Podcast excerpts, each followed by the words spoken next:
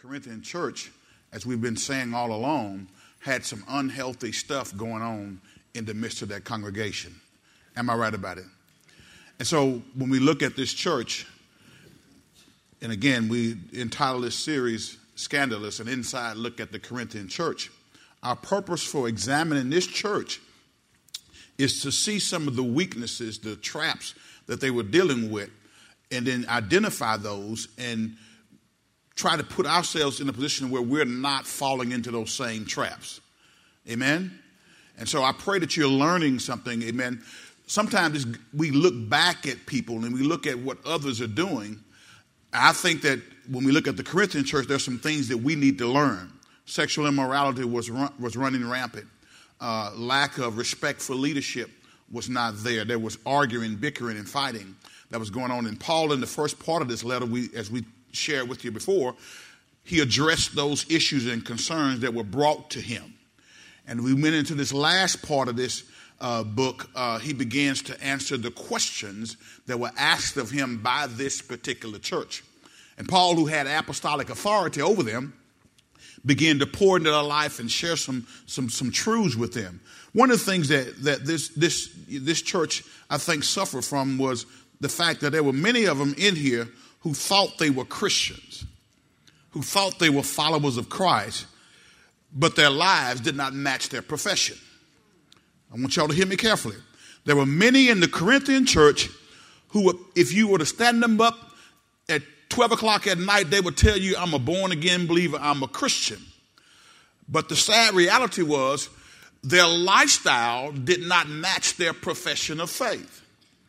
Two of the greatest problems facing the church today, I believe, are those uh, one is false sense of security, false, falsely believing that you're safe and you're saved. And when you're really not.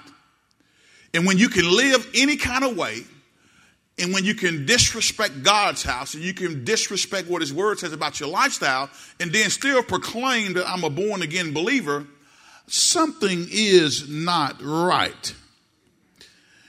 And when you become overconfident in the fact, I know I'm going to heaven. And there are people who will tell you, I know I've been born again. Well, what I want to tell you is, is that if you've truly been born again, there should be a difference in the way you live your life.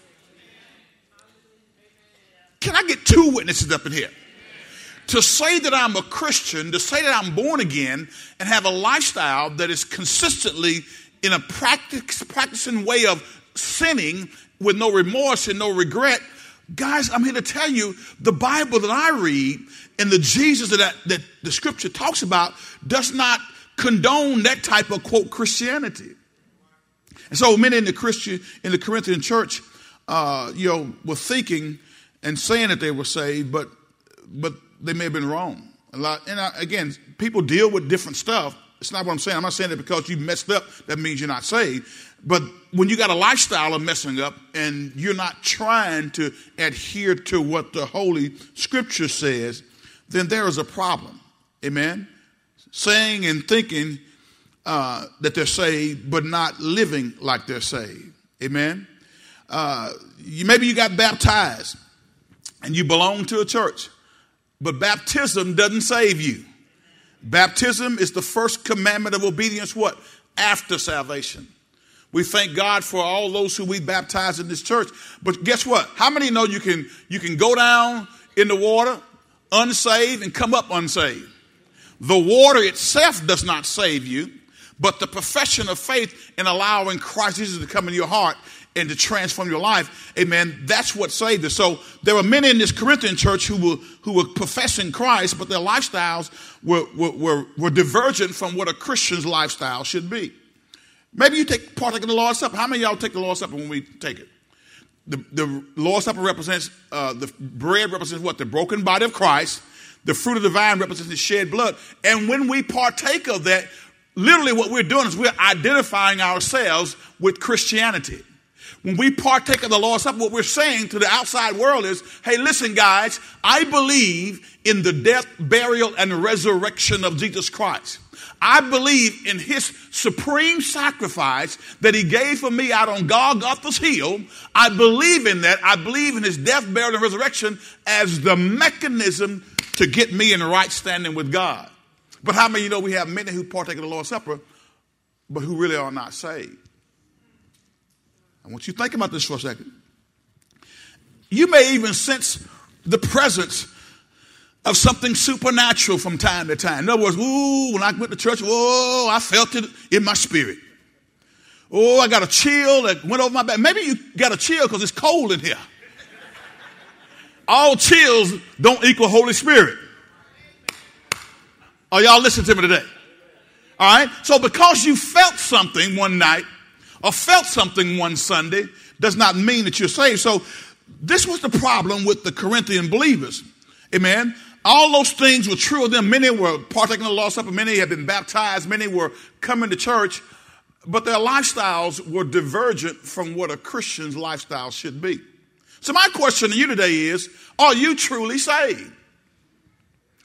Do you recall a time when you invited Christ into your heart to save you and you actually meant that? You made that profession of faith and that profession has resulted in a transformation in your lifestyle. Not saying that you're perfect, but there's something different about you than what it was before you came to Christ.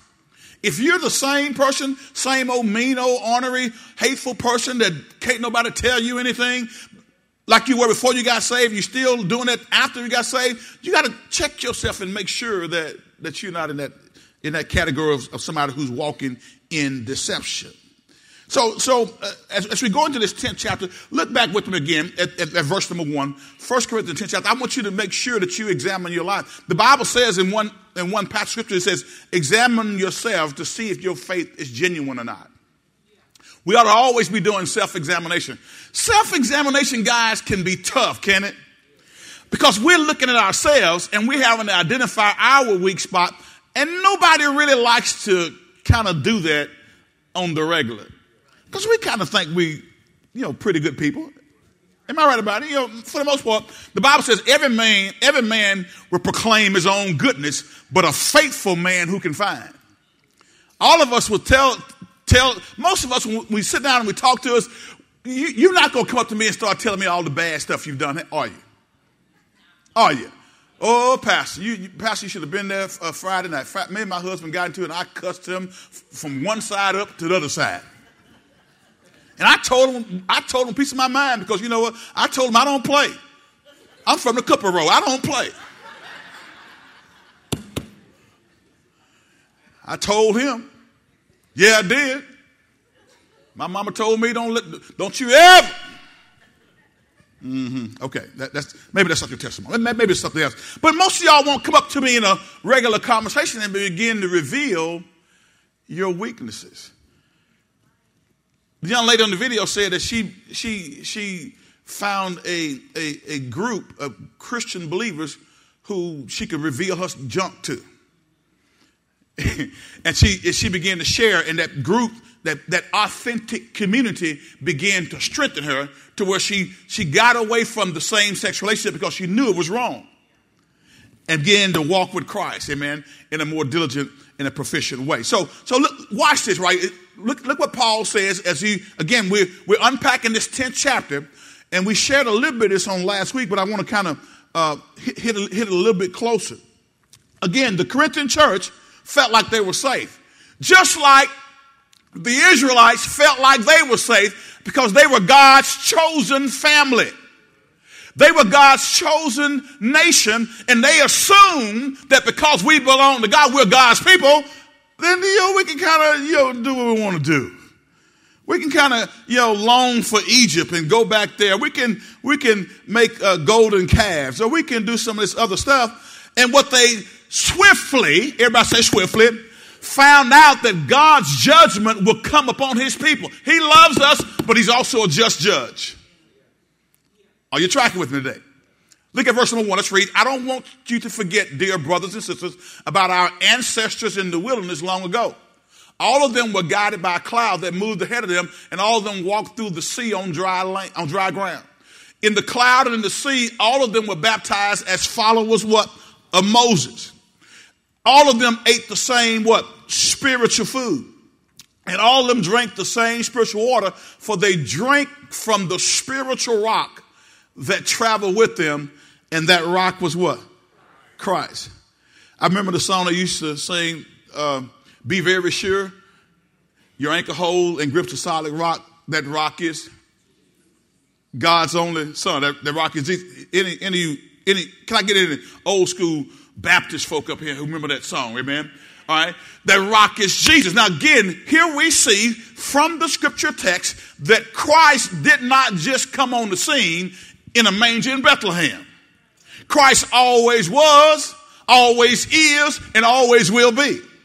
Because the text says here that the children of Israel, it says that they drank from the spiritual rock that traveled with them. And that rock was who? Christ. You need to have the anointing, the anointed one, to travel with you.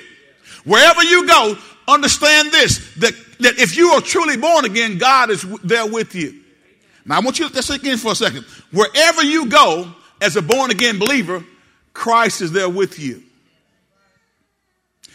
Wherever you go as a born again believer, Christ is there with you. If you decide that when you're out of town to go to a strip club, brother, guess who's there with you? Yeah, yeah, he's right there with you. Isn't it amazing how we think we're hiding our stuff? Isn't it amazing how we think, and again, I don't know, I guess we just kind of go off in our own minds to think that God is not there with. He says, I'll never, nor. So if he never leaves me nor forsakes me, that means that wherever I go, he is. The text says uh, from the spiritual rock that traveled with them, and that rock was Christ. Look at verse number five. Come on, let's go. Let's go. It says, Yet God was not pleased with most of them. Yet God was not pleased with what? Most of them. That was still a remnant that didn't do what the crowd did. Listen, always, I want to be that person that doesn't just follow the crowd. He says, yeah, God was not pleased with most of them, which means that there were some that God was pleased with. Just because everybody else is doing something is a, is a really silly and poor excuse for you to do it. Examine whether or not what's going on lines up with God's word. God was not pleased with most of them, and their bodies were scattered in the wilderness. Now, watch this, guys. First part of the outline says believers must avoid all forms of idolatry. And we look, we, and we, we will we'll flow down through this first through the 22nd verse of this chapter. But, but, but I want you to, I want to point out something first. First of all, Israel had five remarkable blessings and privileges as they journeyed to the promised land. Because remember, they had been in, they had been in slavery and in captivity for 400 plus years. Now, guys, I want, I want to tell you something. When you've been enslaved or been enslaved to something for a period of time, the moment that you get free physically doesn't mean that you're free spiritually mentally. Can I get a witness? Here we have the children of Israel who in slavery were accustomed to being told what to do, told when to get up, told when to work, told when to eat. And now God delivered them out of bondage in Egypt and now is bringing them to the promised land. But what, what God already knew and what they begin to discover about themselves is, is that some of them still had some Egypt in them. I want to know how many y'all are sitting there still got some Egypt in you. Well, maybe you wasn't in bondage in Egypt. Maybe you got some old Benton in you. Huh? Maybe you got some of that old stuff from when you were perusing down there on the college campus that's still on the inside of you that needs to come out and you not allow the Holy Spirit to do his perfecting work in you. Watch this. Israel had five remarkable blessings so uh, and privileges as they journeyed to the promised land, but there's still some stuff on the inside. Number one, Israel had the cloud of God's presence. And that refers to God's God being with them, his presence and his guidance. He was walking with them every step of the way. So even though they were in the wilderness, do y'all remember when, Mo, when, when Moses led them out of the wilderness and, and they got to the Red Sea? mountains on, on either side, Red Sea in front of them, and Pharaoh and his army chasing them from behind. How many of you know that God stepped in in the middle of that and made a way out of no way? How many y'all can be, how many y'all can witness to the fact that there have been times in your life where you've had some Red Sea like experiences? There have been times in your life where you had stuff that came up that it looked like it was impossible. It looks like it looked like it was not going to be solved, but God stepped in right in the middle of your Red Sea experience and cause a breakthrough to come in your life. I need two people who can say, I know what you're talking about, Pastor. Yes, he can, okay? So, so again, Israel passed through the Red Sea, number two. That refers to the great deliverance of God from the bondages and the enslavement of Egypt, which were a symbol of the world. Okay? Go, go over right quick to, well, no, we, we, won't, we don't have time to turn it. Number three, look at number three.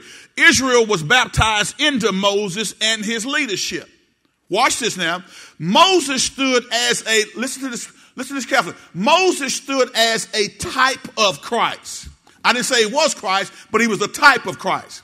And what you discover when you read your Bible is that, is that many times in the Old Testament, under the Old Covenant, there was a lot of symbolism or foreshadowing of that which was to come in the New Testament. And so we see here Moses being a type of Christ. Amen. He was a type of Christ. God gave Israel the leader it needed to reach the promised land. Therefore, any person who followed Moses through the Red Sea and under the cloud was baptized, immersed, and given over to Moses and his mission. And guys, the person was proclaiming that he was a follower of Moses and his mission to reach the, the promised land. When that person proclaimed that, then what they were doing was, was basically saying that God, I believe in, in the way of deliverance that you set forth for us. You've brought Moses, our type of Christ, to deliver us out of bondage into the promised land. We have the resurrected Christ who leads us out of bondage and into a life of victory. How many y'all are glad that you're no longer like you used to be? I'm, I'm raising both hands. How many of you are glad that you don't still act the way you used to act? Now, come on. I know every now and then you, you slip back up into. How many, how many y'all have went back every now and then? You're not proud of it, are you? All right. But, but, but, but my point is this. I, I'm thankful that God delivered me from my sins. And Moses, amen, being the type of Christ, helped deliver, amen, God's people out of bondage in Egypt. And that's symbolic of being bond, in bondage to sin. Number four, Israel partook of the food and water of God's provision. Back in the, in, in the text when it says uh, spiritual rock, the word spiritual simply means that the, the food and the water that comes from God. Anything that comes from God is spiritual. Now here's what we got to understand, guys. If we're going to do better than what the Corinthian church was doing, one of the things that we have to make a commitment to do is to walk in the things of the Spirit. The Bible even says this in one passage walk in the Spirit, and you will not fulfill the lust of what? The flesh. Because in this flesh dwelleth no good thing. In this flesh, we have desires that are, are contrary to God's will for our life. So, in order for me to make sure that I'm not walking in my flesh, I got to walk in the Spirit. I cannot walk in the Spirit if I'm not renewing my mind.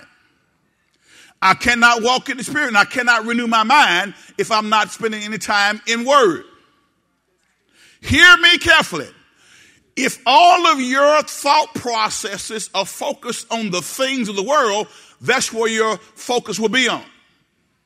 If my if I'm if if, if I never spend time to discover God's will for my marriage, if I never spend time to discover God's will for my work life, if I never spend time in the book to discover God's will for how I should operate in ministry, then I will not, amen, operate, amen, in a spiritual plane or walk in the spirit like the scripture teaches me because the mind is renewed by the word of God. Go to Romans 12 chapter right quick. Hurry, hurry. Romans 12. Y'all know this, but I want to see it one more time. Romans chapter 12, verses 1 and 2. Glory to God. Romans 12, verses 1 and 2. It says, And so, dear brothers and sisters, I plead with you to give your bodies to God because of all he has done for you. Let them be a living and holy sacrifice, the kind he will find acceptable. This is truly the way to worship him. Don't copy the behavior and customs of this world, but let God transform you into a new person by doing what? By changing the way you think. Then you will learn to know God's will for you, which is good and pleasing and perfect. Guess what, God? As your pastor, I'm, I'm, my goal is to change the way you think about life. My goal is, as, as your spiritual leader, is to get you to begin to speak amen, what God says. Remember on Wednesday night we were talking about Elijah? And how Elijah spoke what God says. Elijah told a King Ahab, it's not going to rain. And guess what? It didn't rain. Because the man of God spoke the word of God. And when we start speaking the word of God instead of speaking what we're seeing, then we begin to see, amen, the word of God begin to have impact in our lives. Death and life are in the power of the tongue, and they that do what? Love it, eat the fruit thereof. So what are you speaking?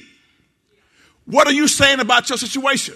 What, what, what's coming out of your mouth? We're going to see here later on that, that the Israelites were murmurers and complainers.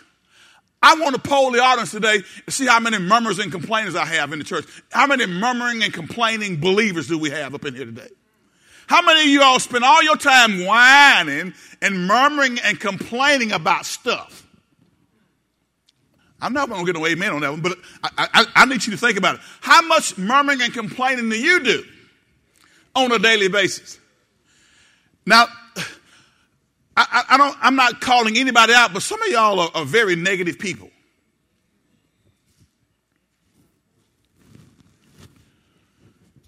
Who's, working the board? I don't know. Is that Demarcion? That's Sean? Whoever. Is this mic up? I, I didn't. Can, just turn it up louder one more time. I want to say it one more time. Some of y'all are negative people. And you never see the positive side of anything. You always look at what could go wrong rather than getting in the book and find out what can go right. Somebody comes to you and give you a vision, a, a goal they have. Maybe it's to start a business, or maybe it's to, to start doing whatever in ministry. And the first thing you do is to figure out why it can't work. I want to figure out, first thing I want, I, I want to know is, okay, uh, you know, if God gave it to me, I believe that it will work, and that's what I'm going to speak. Yes, there may be obstacles. Yeah, there may be traps in my way, but guess what? If God gave it to me, then it will not matter what's in my way. He will make a way somehow. But what are you saying? Are you murmuring and complaining? Look at, look at verse 3 for good measure. Look at verse 3. Let's watch it. Watch this. It says, Because of the privilege and authority God has given me, I give each of you this warning. Don't think you are better than you really are. Be honest in your evaluation of yourselves, measuring yourselves by the faith God has given us. Amen. So if we look through here, watch this again. We're going through Israel partook of the food and the water of God's provision. Again, the, the spiritual, spiritual means it, it, it comes from God. And n- number five, Israel had the presence of Christ. Amen. Note how Christ is said to have been present with Israel. We read that earlier. The rock that provided water for Israel is said to have been Christ. Jesus Christ was the source, the energy, the power, and the person who caused the rock to gush out the water when it came out, caused the Red Sea to roll back, caused the cloud to guide Israel, and the rain to, and, and the rain manna down from heaven for them. God gave it, it was the rock, the person who of Jesus Christ who gave Moses and the promise of the promised land to the people of God. So Christ has always been there. And what we got to understand is that He's there with us also. Don't let the enemy get inside of your head and tell you that you're all alone, that you can't do this thing, that God has forgotten about you. No, He has not. He's right there with you. So, so, so again, so watch this. As we get down, uh, so Israel had the presence of Christ. So look at outline number two. Uh, look at part B. Scripture says explicitly that what happened to Israel is a warning and an example to us. So, so it's critical, therefore, that that we know what caused the believers of Israel to be destroyed and what kept them from entering the promised land. First of all, there was this sin of lust. Everybody say lust. Now, I, I want you to nod at me if you ever experienced the sin of lust before. Now, I, I, as a matter of fact, let's, let's get real with this. This is confession is good for your soul. If you've ever lusted before, raise your hand. Okay. If you've ever lusted before, just raise your hand real quick again. Some of y'all are sitting there like, oh, I cannot raise my hand and say that I ever lusted before. That means I'm nasty.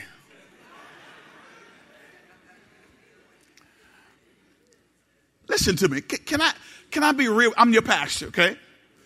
I'm your pastor, so, so I gotta talk, I, I need to talk to you plainly without any fear or trepidation.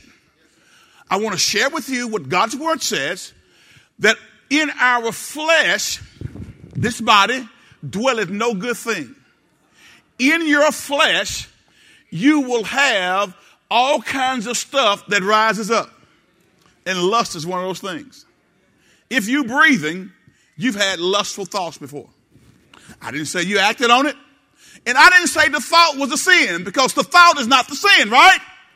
It's the yielding to the thought that's the sin. So let us sink in. Because, see, again, here, here's what happens. Sometimes when we're not honest with ourselves about where we are and what we're experiencing, we end up falling into that, th- that very same thing that we are f- afraid to share with somebody that, hey, I am experiencing it. That young lady in that video, uh, ultimately, when that prayer partner came up to her, she, she shared with and confessed the illicit relationship that she was involved in. And because she began to confess that struggle, it enabled her to, her to get free from that struggle. And sometimes you're sitting there dealing with stuff and, and, and trying to keep it on the. Uh, yeah, okay. Trying to keep it where nobody knows. You know, some, some, some of you come in and some, sometimes you're, you're having marital issues. And, um, and some, some of y'all wear it on your face. You can tell when you've had arguments. You can tell when things are not right. And then what will happen sometimes is it, it, you, you, you, because you don't want anybody to know, you, you'll come to church and you look so happy together. And yet, and, and y'all know I'm telling you, if I'm lying, I'm dying. and you old school folks, remember that? And you know, how do I know that? Because Marera and I have came to church before, and, and we've been arguing, we, have been in intense, we, we've had heated fellowship. Am I right, baby? We've had heated fellowship sometimes throughout the week. But when we come up in here, we try our best. Now, sometimes if it gets too heavy, sometimes it may show. But for the most part, it doesn't show. And you would know that we were having heated fellowship about something that was that was that, that we need to get solved and that we were at, at, at, at divergent opinions on, okay? And so so so many times people will be struggling with stuff and they look churchy. Come on now. You know, you know what it means to look churchy? You got your suit on. Or maybe you dress down casual. You got your hallelujah. Glory. Thank you, Jesus. Some of, us, some of us got our churchy flow on. And we look the part. We know the hymns. We know the songs. We lift up holy hands. We say amen.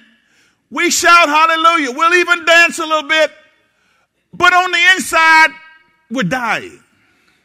On the inside, we're suffering because we won't tell anybody about our struggle. The Corinthian church had some stuff going on, and I believe that some of this stuff, amen, broke out in the open because many of them failed to deal with the stuff in private. And ultimately, if you don't deal with it in private, it's going to it's gonna come out public. And sometimes it comes out in the, in the area of divorce. Sometimes it may come out in the area of, of physical abuse or verbal abuse or, or whatever may be going on in a relationship. Guys, let me tell you something. We have to put ourselves in a position to where we got to get, get, get away from the shame and say, listen, here's what I'm dealing with. Help me with this. They were dealing with the sin of lust. Amen. And and so they lusted and they craved for all kinds of stuff. Not only just sexuality, but they, they, they were still lusting and craving for food from Egypt. They, were, they, they got tired of God's manna. Now, ain't this a trip? God is raining down manna from heaven to feed those rascals. I told you on last week, once your stomach gets full, it don't care what's in the stomach. Maria and I went to a, a place and we ate. I'm not gonna call it name because I don't want to get sued. But but we went there and we ate and we knew better. The place we were going to, we'd eaten there before. We said, they just don't season their food very well. I mean, it looks good on the menu. It wasn't bad, but it wasn't good. Y'all ate something that just, I mean, looked good, but there was no seasoning to it. A chicken place, no seasoning. We ate it. We got full, but we were not satisfied. I, I, I don't know about anybody. When I eat, I like to get satisfied.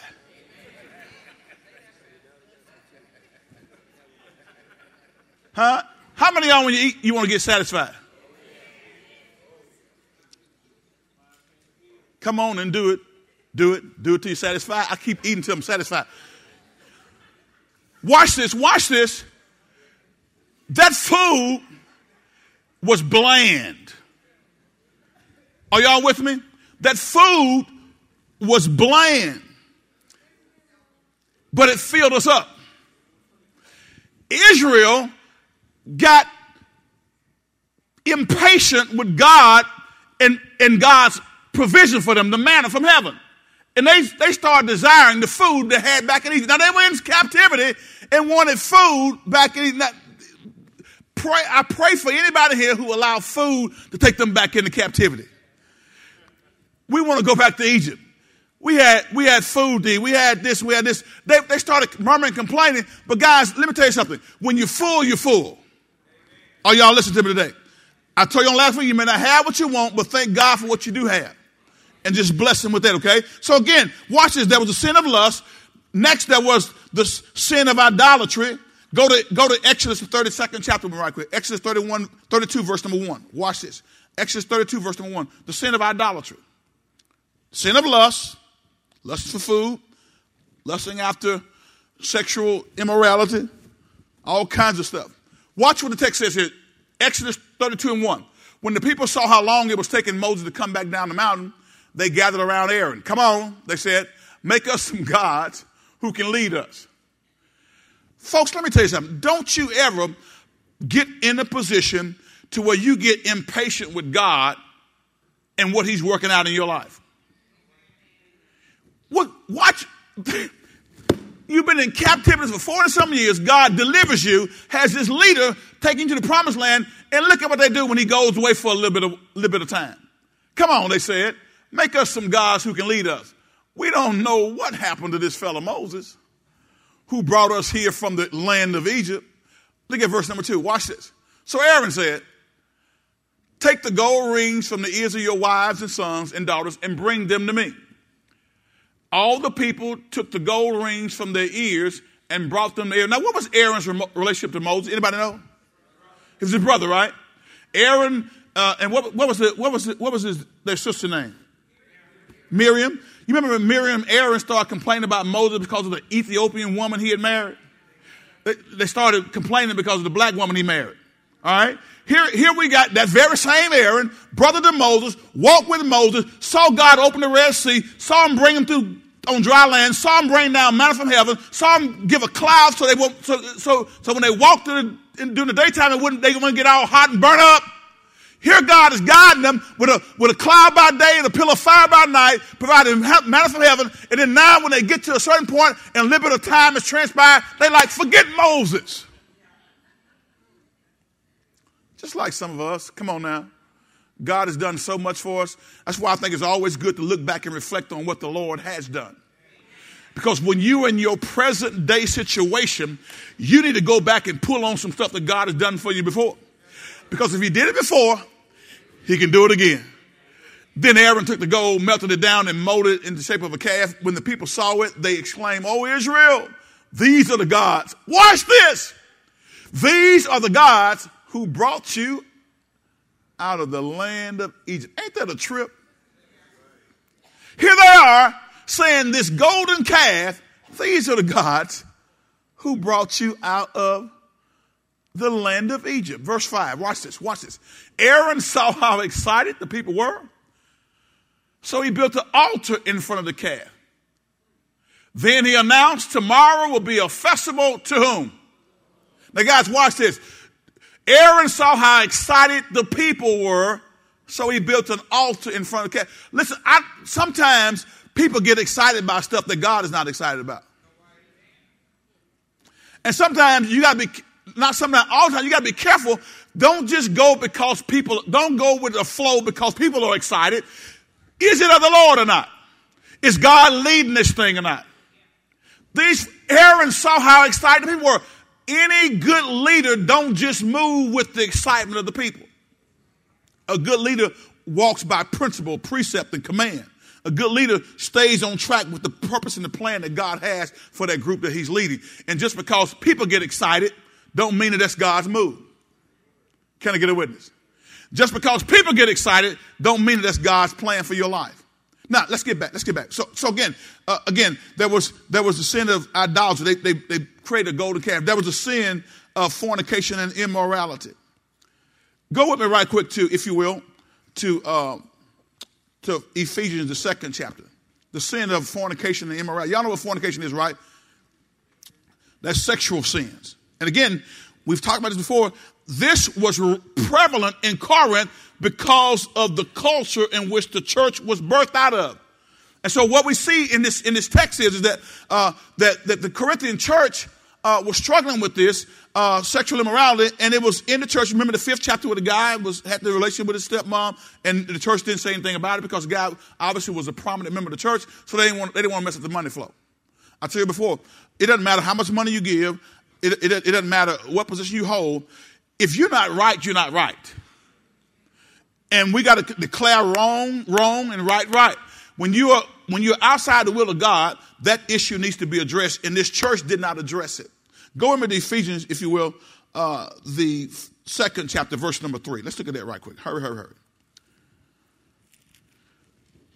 All right, all of us used to live that way, following the passionate desires and inclination of our sinful nature. But by our very nature, we were subject to God's anger, just like everyone else. Paul, talking to the saints in Ephesus, was talking about the fact that, that previously, before we were born again, we had that we were operating by our sinful nature. Look at verse number four. Let's read. It says, But God is so rich in mercy, and He loved us so much. That's the beauty of this thing, God. Even when our foul selves, even when we messed up, God still loves us. God's love is unconditional. It's unconditional. He still loves us, but He will judge us when we're outside His will. Verse 5 says that even though we were dead because of our sins, He gave us life when He raised Christ from the dead. It is only by God's grace you have been saved. Look at verse 6 for good measure. It says, For He raised us from the dead along with Christ and seated us with Him in the heavenly realms because we are united with Christ. 7 and 8. Let's read it. So God can point to us in all future ages as examples of the incredible wealth of his grace and kindness toward us, as shown in all he has done for us who are united with Christ Jesus. Verse 8, verse 8 says, God saved you by his grace when you believe, and you can't take credit for this. It's a gift from God. All of us are saved by, the, by God's grace, and it's not because of our goodness. Can we agree? Amen. So the fifth thing was they had the sin of murmuring and complaining and grumbling. The word when, when the Bible said they tempted God with their murmuring and complaining, it means they tried the Lord's patience. They tried the Lord's patience to see how far a person can go. That's what it means to test, to, to tempt God means you try God's patience. You, you, you tempt, you, to tempt them means you test the patience of Christ. The believers of Israel often felt that God and his leader Moses demanded and expected too much of them. Guys, let me tell you something. God does not demand and expect too much of us. Anything that God demands and expects of us, we are more than able, able and capable of handling. God will not, God will not cause you or God will not ask you to do something that you're not capable of doing. So if, if it's in the word, he says do it, you have the capacity to do it. The question is, are you willing to do it? Are y'all with me today? And so, so, so, so when we look at here, uh, they, the, the, sin of murmuring and complaining. Go with me right with the Philippians 2, verse 14. Here, this is real important because sometimes we murmur and complain about stuff rather than trusting God for our deliverance. Philippians 2 and 4. Watch what it says. Can we read this out loud on purpose? Ready? Let's read. Do everything without complaining, and arguing. What does everything mean? Do everything without complaining and arguing. If you're going to cook food, cook it without complaining and arguing. I'm so tired of cooking, I just don't feel like. Thank God you got food to cook. Hello. Some of y'all came to church complaining and arguing. Look, look, look, look. You, you, that doll Adam fella, he don't put them pews out and put them chairs. I like them pews. I want pews. Don't mess with my seat. Me and Sister Sally and, and, and Brother Joe, all of us get in that same spot, but now he don't mess it up. Yeah, yeah, I hear, I hear it. I hear it in your spirit. Everybody say complaining. Yeah, some of y'all laughing. Yeah, you, that's you. Uh, pews, chairs. Okay, are you seating comfortable? Are you sitting comfortable? All right, and give us some flexibility to do some things that we want to do in here that we couldn't do with the pews parked down there. Okay, all right, but but do everybody say do everything, including coming to church, without complaining and arguing. Yes, Lord. Go to Jude 16. Go to Jude 16. Do everything.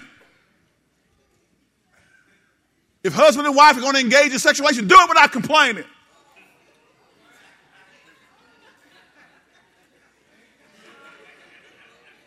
Foot, that's all you want. Well, in in in it, it it's not it is it not it a privilege and an honor that your husband desires you? Is not it a privilege and an honor that your wife desires you? Why are you complaining?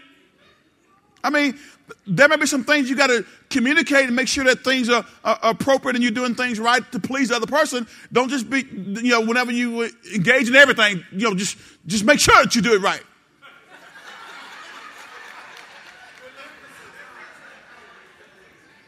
I mean, please each other. It should never be just me and all I care about is me with your selfish self.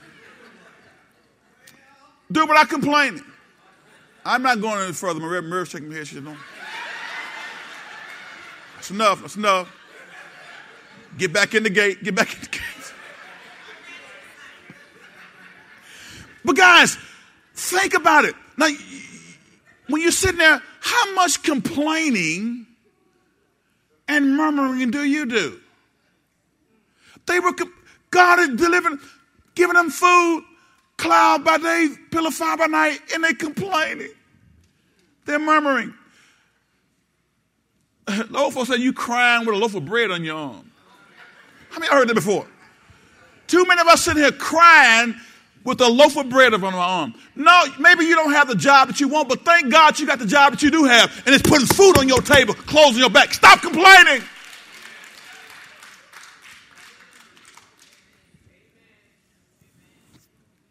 You know what I learned in life? Your perspective goes a long ways in determining the level of joy that you have on the inside even when you're dealing with stuff that may be unpleasant, even when you're dealing with stuff that may be a valid experience, when you look at it through the lens of God's word and, and, and look at through the lens of the fact that you can trust him to provide for you and bring you through whatever it is you're going through, then you'll, you'll stop complaining. Because I promise you, listen to me, if I talk to two people, I can find somebody who's worse off than you are. Bring me your situation, and I can find within five minutes somebody who's worse off than you, so you ought to, so you can say, "Thank you, Jesus." Somebody ought to clap on that. Everybody say, "Too much complaining, and not enough of." I thank you, Lord. Look at what the text says here. These people are grumblers and complainers living only to satisfy their desires. They brag loudly about themselves and they flatter others to do what? Read it one more time.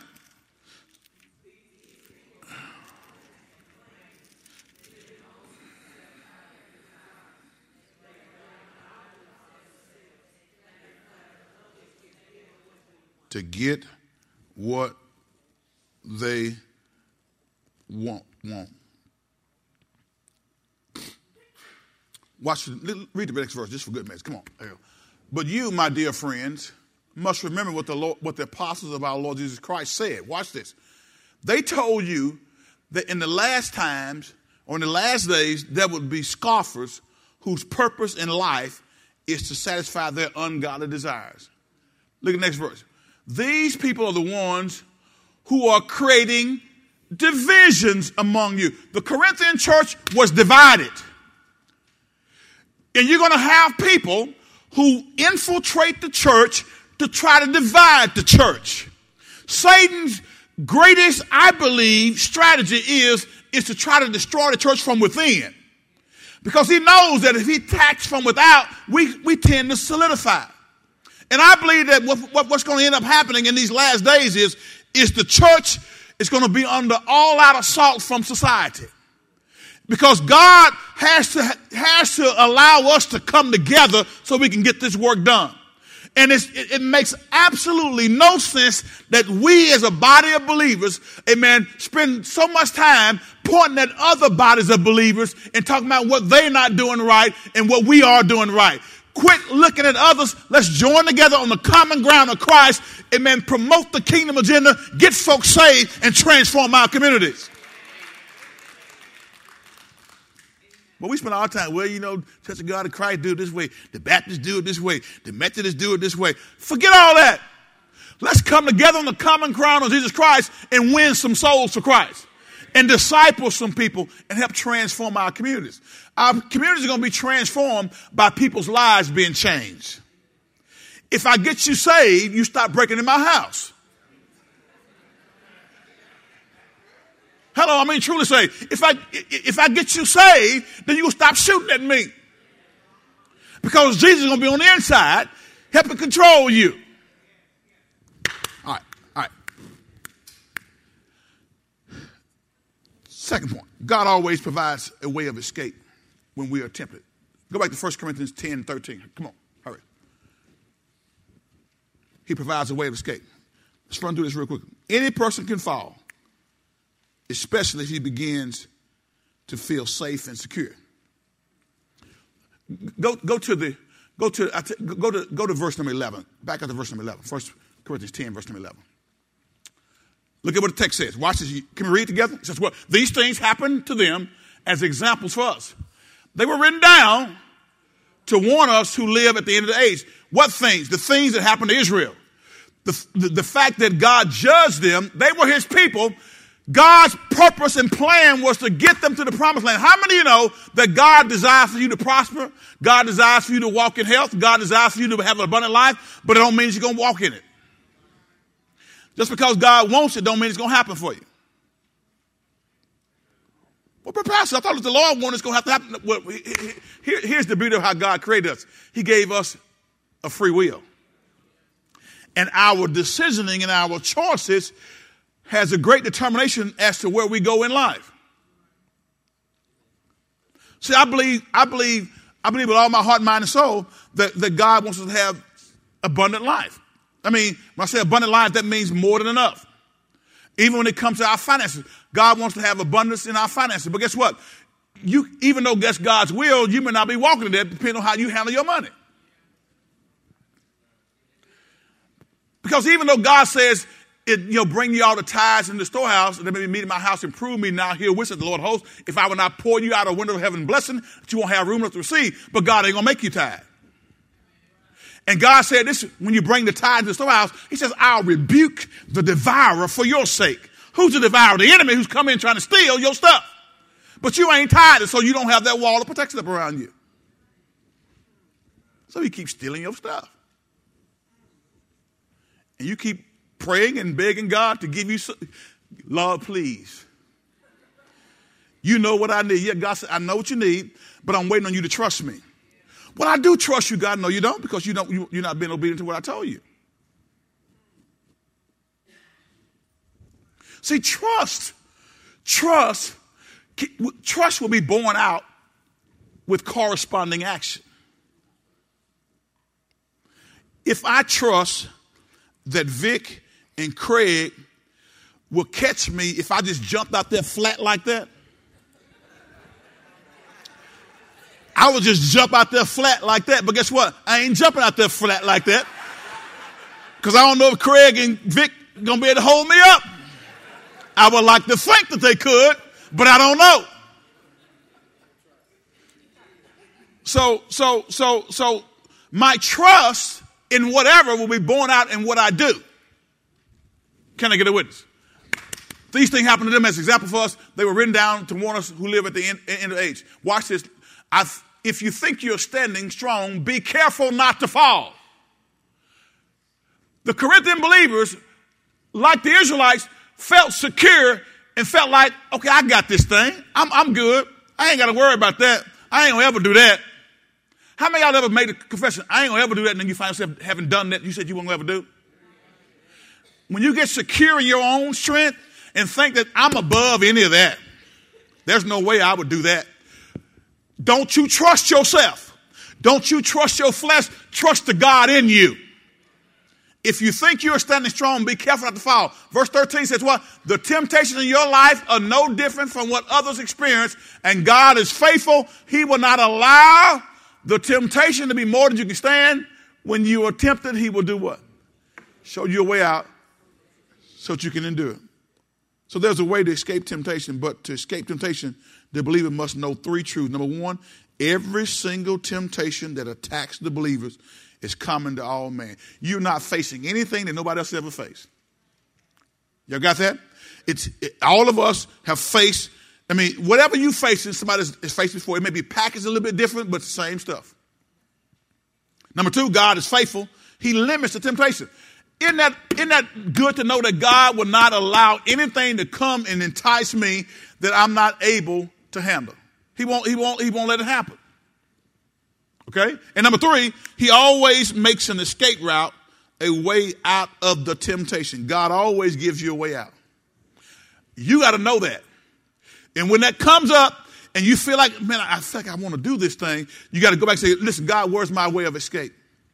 God, I know you, you, you're not allowing this thing to come up on me that I can't bear. So, God, show me how do I remove myself? How do I get out of this situation? I know my flesh wants to do it, but, but I got to stop, okay? I, I, I, can't go. I can't go. Look at the next point. Point number three in our outline. Our, our Christian freedom has limits. Don't be a stumbling block. Go, go, down to verse 23 with me right quick. So we saw, well, he's saying Israel is, is our example. Corinthian believers, you guys thought you were strong and couldn't affect you, but I'm warning you, take heed lest you fall. And then when you when you are walking in your Christian freedom, don't be a stumbling block. What, look, look, look what it says here. You say, I am allowed to do anything, but not everything is good for you. You say, I'm allowed to do anything, but not everything is beneficial. Next verse, it says what? Don't be concerned for your own good, but for the good of others. What he's telling the Corinthian believers here, guys, as we go on, he says, listen, there are things in our life that we may have liberty to do, but we don't do it because it may cause somebody else to fall. So what, what, what, what, how do we, how do we test that? Test number one. Whatever you get ready to do, uh, or whatever thing you get ready to buy, whatever you get ready to drink, or whatever you get ready to eat, is that thing or that act expedient and edifying? In other words, is, is it, is it, is it really necessary? Is it, is it, is it something that you gotta do? Is it expedient and is it edifying? Is it, is it gonna build somebody up or is it gonna tear somebody down? Ask yourself the question I may have liberty, but is it gonna is it gonna hurt somebody if I eat this meat that's been offered an idol? Is it gonna hurt somebody if I take this drink? Is it gonna cause somebody to stumble and fall because of what I did? Okay. First question you got to ask that is it is it is the act expedient? Is it is it is it necessary? And is it edifying? Is it building up? Test number two: Does the thing or act seek the welfare of others. What am I doing? Look at verse 24 right quick. Does it seek the welfare of others? Am I thinking about others when I'm getting ready to do this thing? Or am I only thinking about myself? Many, if the truth be told, many of us are real selfish. We're only concerned about ourselves. You went out and gambled the rent money away. Now y'all got to move. You wasn't thinking about your children. You wasn't thinking about your wife.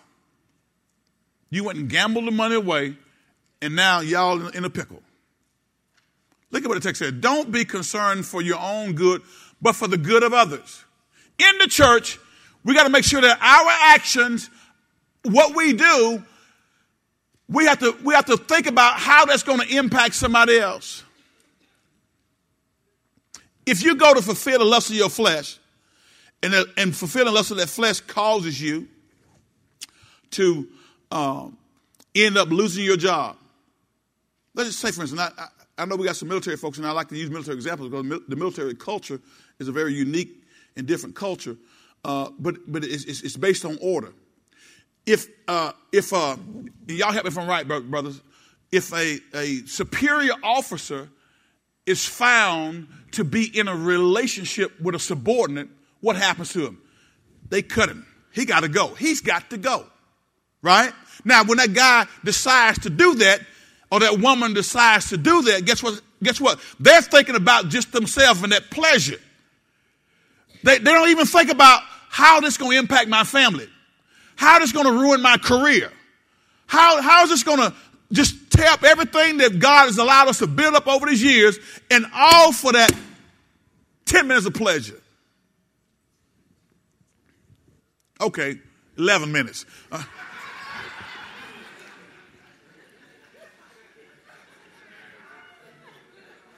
11,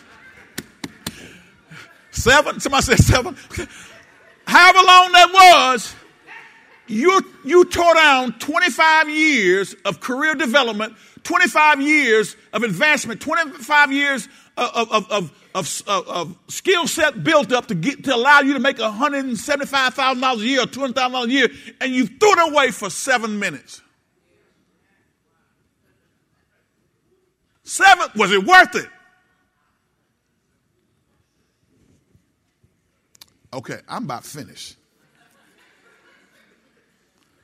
Test number three Does a thing or act violate our conscience? Does it violate our conscience? Look at 25 and 26 right quick. Test it. Does it violate our conscience? So, so you may eat any meat that is sold in the marketplace without raising questions of conscience. For the earth is the Lord's and everything in it. Watch what he says here. Okay? The earth is the Lord and everything in it. But does the thing or act violate our conscience? Are you, I mean, is it, is it something that, even though you may have the liberty to do it or somebody else, you know, does it cause you to violate your conscience? And if it does, don't do it. I'm talking about something that you got liberty on. I'm not talking about, you know, something you got liberty on. In other words, I'm not talking about a sinful act, but something that you have liberty to do. And even though you may be weaker in that area, not, not realizing that it's not a sin, but, but, but to you, when it violates your conscience, it becomes a sin. That's what Paul said, okay? So does the, does the thing or the act violate our conscience? Test number four, is it courteous and kind? Ask yourself, what I'm getting ready to do, is it courteous and kind? Now, if you walk out the house and slam the door in your husband's face, that ain't courteous and kind. Is it? Or slam the door in your wife's face, or hang the phone up on them. How many, y'all, how many y'all ever hung the phone up in somebody's face before? Can I see your hands? Your unkind self. Look at you.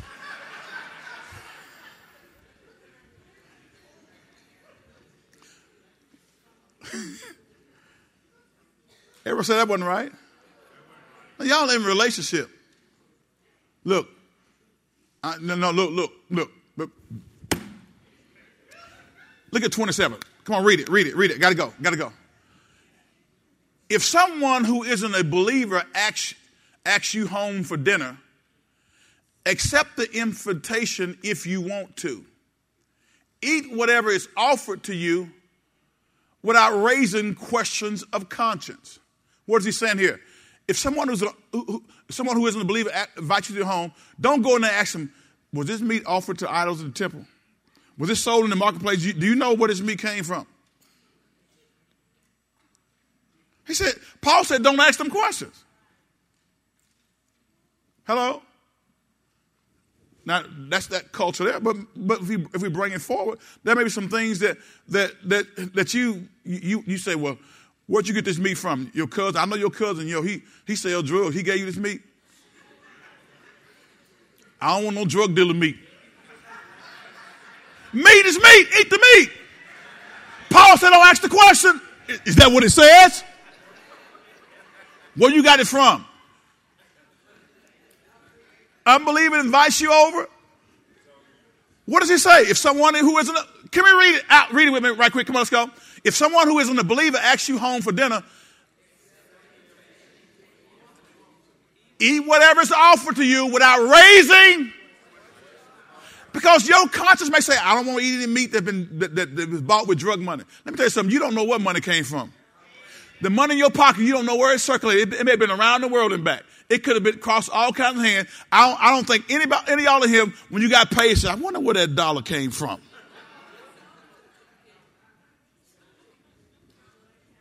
He says, don't raise, don't, don't raise questions of conscience when you go to eat with that unbeliever.